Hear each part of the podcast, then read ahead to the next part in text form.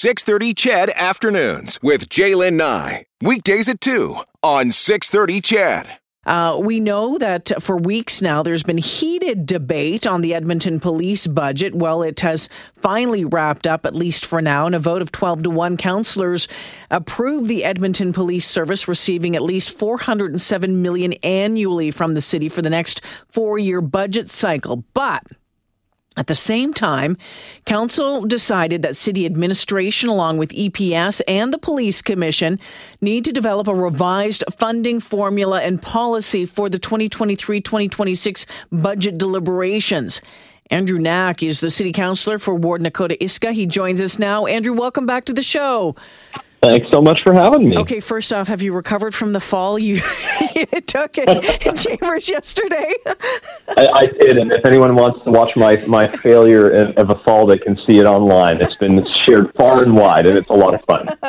Andrew, before we get to the police budget, wanted to ask you about this because this just came down. It's been in the newscast. Uh, there's a new bylaw tackling transit safety. It's uh, or it's getting passed, or it has been passed. It uh, bans loitering and openly using drugs on on Edmonton Transit. It passed, I think, uh, eight to four, if I remember correctly. Some uh, some councillors not impressed with this. Some saying that this is a knee jerk reaction. Others saying, "Hey, this is something that needs to be done." People have been calling for it. You voted for this. Why? Yeah. So, and I would actually maybe change one of the words because we we repealed a loitering bylaw okay. last term because we had data that showed we were disproportionately targeting those from um, different communities, uh, typically mm-hmm. communities of people of color and, and, and things like that. And so, uh, what we did today was we introduced a new bylaw that is meant to target behavior and not just simply somebody standing around. Somebody standing around not causing any issues, we're not going to shoo them out of mm-hmm. the of the transit center.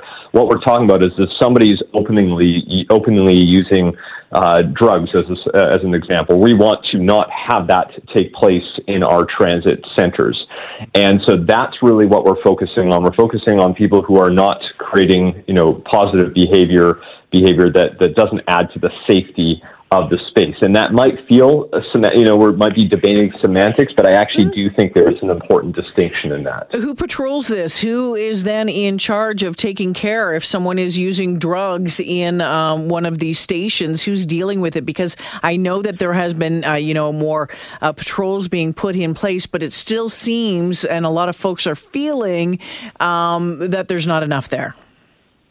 I, I think this is a continuous work in progress. I mean, I, we, we heard from some of our council colleagues today who are active and, and in many cases daily transit users uh, who are seeing improvements as time has gone over on over the last few months. But in terms of enforcement, uh, you're going to see that through both the transit peace officers and Edmonton police officers. They'll be able to use that bylaw to help enforcement.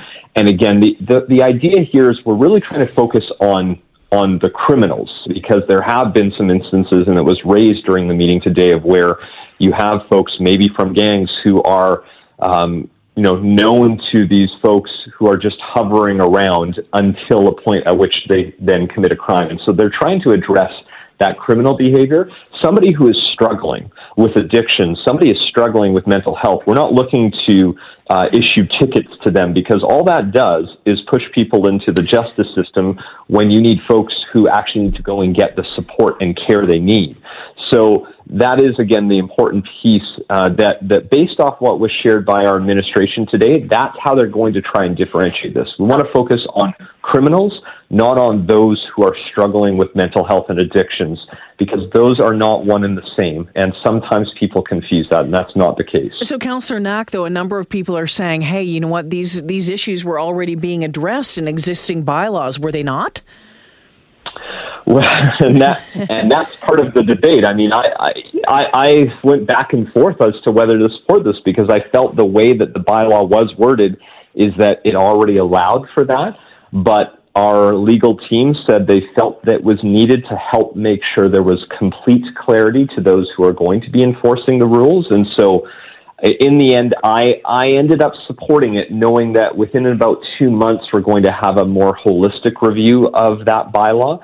And if we find it's being misused or not, uh, not employed properly, uh, we can make some changes quite quickly to that. Councillor Knack, I, I, did want to talk to you about the Edmonton police budget. That's what I dialed you up originally to talk about. So I want to get to it before we run out of time, and we're almost running out of time.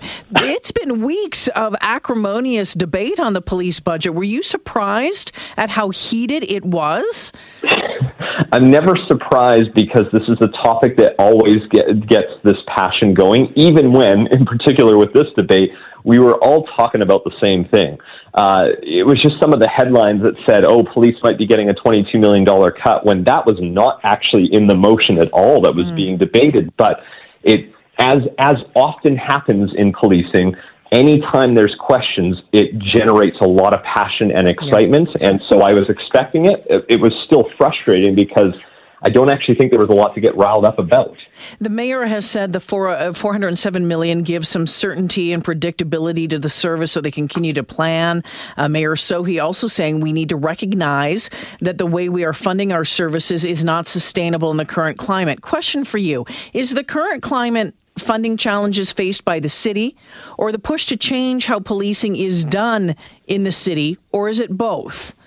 It's it's absolutely both. There's there's a financial reality that exists, and I, I talked about this when we when we voted on the motion yesterday. That um, this is the one area that, if you look at the budget over the last 20 years, it's been about a 300 million dollar increase, uh, and there's no other department that comes anywhere close to that.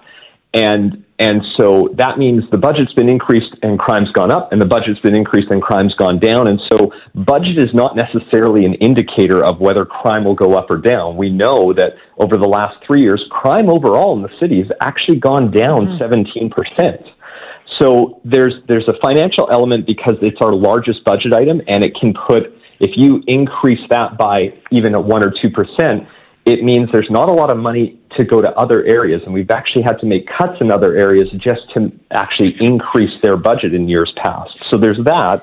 And then absolutely, there's still this um, need to to actually. Uh, I'm going to use the word detask. Uh, this okay. defunding yeah. thing has caused a lot, but the, this idea that we don't want police officers having to respond to every single mental health call uh, where there isn't, you know, a, a, potential risk or, or you know, say a, a weapon involved. If there's somebody who's just having a struggling time and they need support, it's not good use of tax dollars to be sending folks out to do that. And we've heard that from other parts of the community who have had um, some challenging interactions with police. And so we needed to work on both together. And that's, and I think that's where some of the uh, passion comes from this because everyone wants to see something move in a particular direction when overall I actually think we're all on the same page. We want to be using that budget effectively. We don't want to be putting too many tasks on police when there are other people who could better respond. And and we want to make sure that where there was clear indications of maybe an abuse of, of power, and, and again, that's maybe limited, but it still happened, and we heard it from people, we need to address that as well. But actually, I, I, think most of us are more aligned than people would actually think when it comes to this topic. And let's head back into this conversation with Councillor Andrew Knack. We're talking about the police budget. Now, the vote on the police funding formula called for the Edmonton Police Service and the Police Commission to develop a new funding formula along with city administration. Um, you voted against that, but I, I, suspect that there's a specific reason for that. There usually with with you there there is the way that you that you think about things or analyze uh, the wording. So, you're why did you vote against that, and and what do you want to see out of that funding formula moving forward?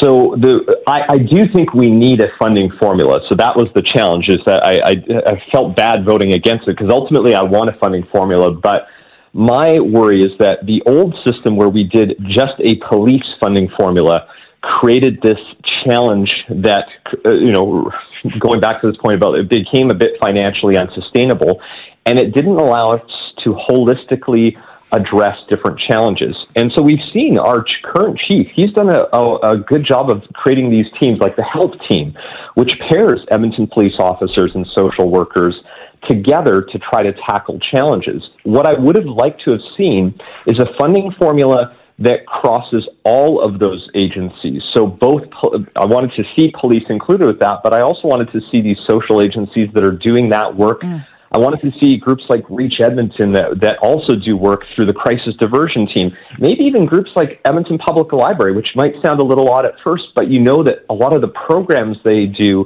help children and youth that in the long term actually pay off in substantial ways. But if we only have a formula for one organization, it's often all of those other organizations that are constantly on the chopping block or at risk of not seeing steady and stable and consistent funding. So if we want to tackle these challenges, these societal challenges, dealing with crime and mental health challenges and housing, you need to fund all of those things appropriately. And it would have been better to have a formula that recognized all of those needs instead of just focusing on one. But having said that, that formula, you can't just wiggle your nose and, and, and click your heels together and have that done in a week. I suspect that that's going to take some time. And, and now there is time. And I know some people are thinking maybe that's way too long of time, but it does give city admin EPS, the commission, the opportunity to get it done and hopefully get it done right. Absolutely, and and we have to remember our, we don't actually start budget deliberations until November, December, so we got lots of time, um, and, and, that's also why I would have been okay mm. with uh, trying okay. to do this bigger body of work. I, okay, yeah, I can see that. I just, I, I, would, I would expect it to take a little bit more time than that. But uh, I'll, yeah, you're the one that sits in the chair every day, Councillor Knack. Before I let you go, and I've asked uh, Councillor Cartmell about this. Seems that there's been some damage done to the relationship between councillors, the EPS, the Commission.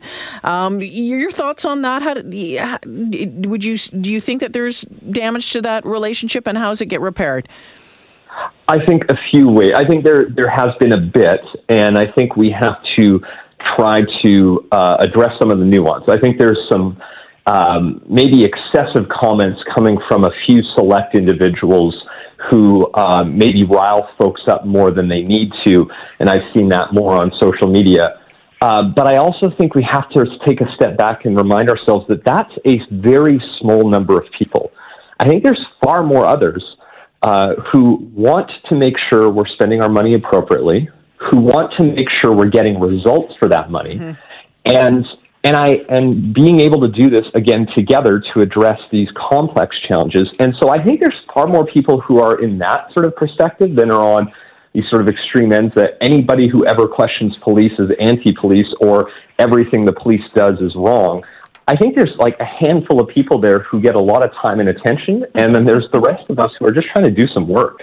And uh, so that's how we try to do it. Focus on the ones who want to do the work, not the ones who just want to get get folks riled up. And Councillor Knack, always appreciate your time. Thank you for the conversation. My pleasure. Have a great day. Yeah.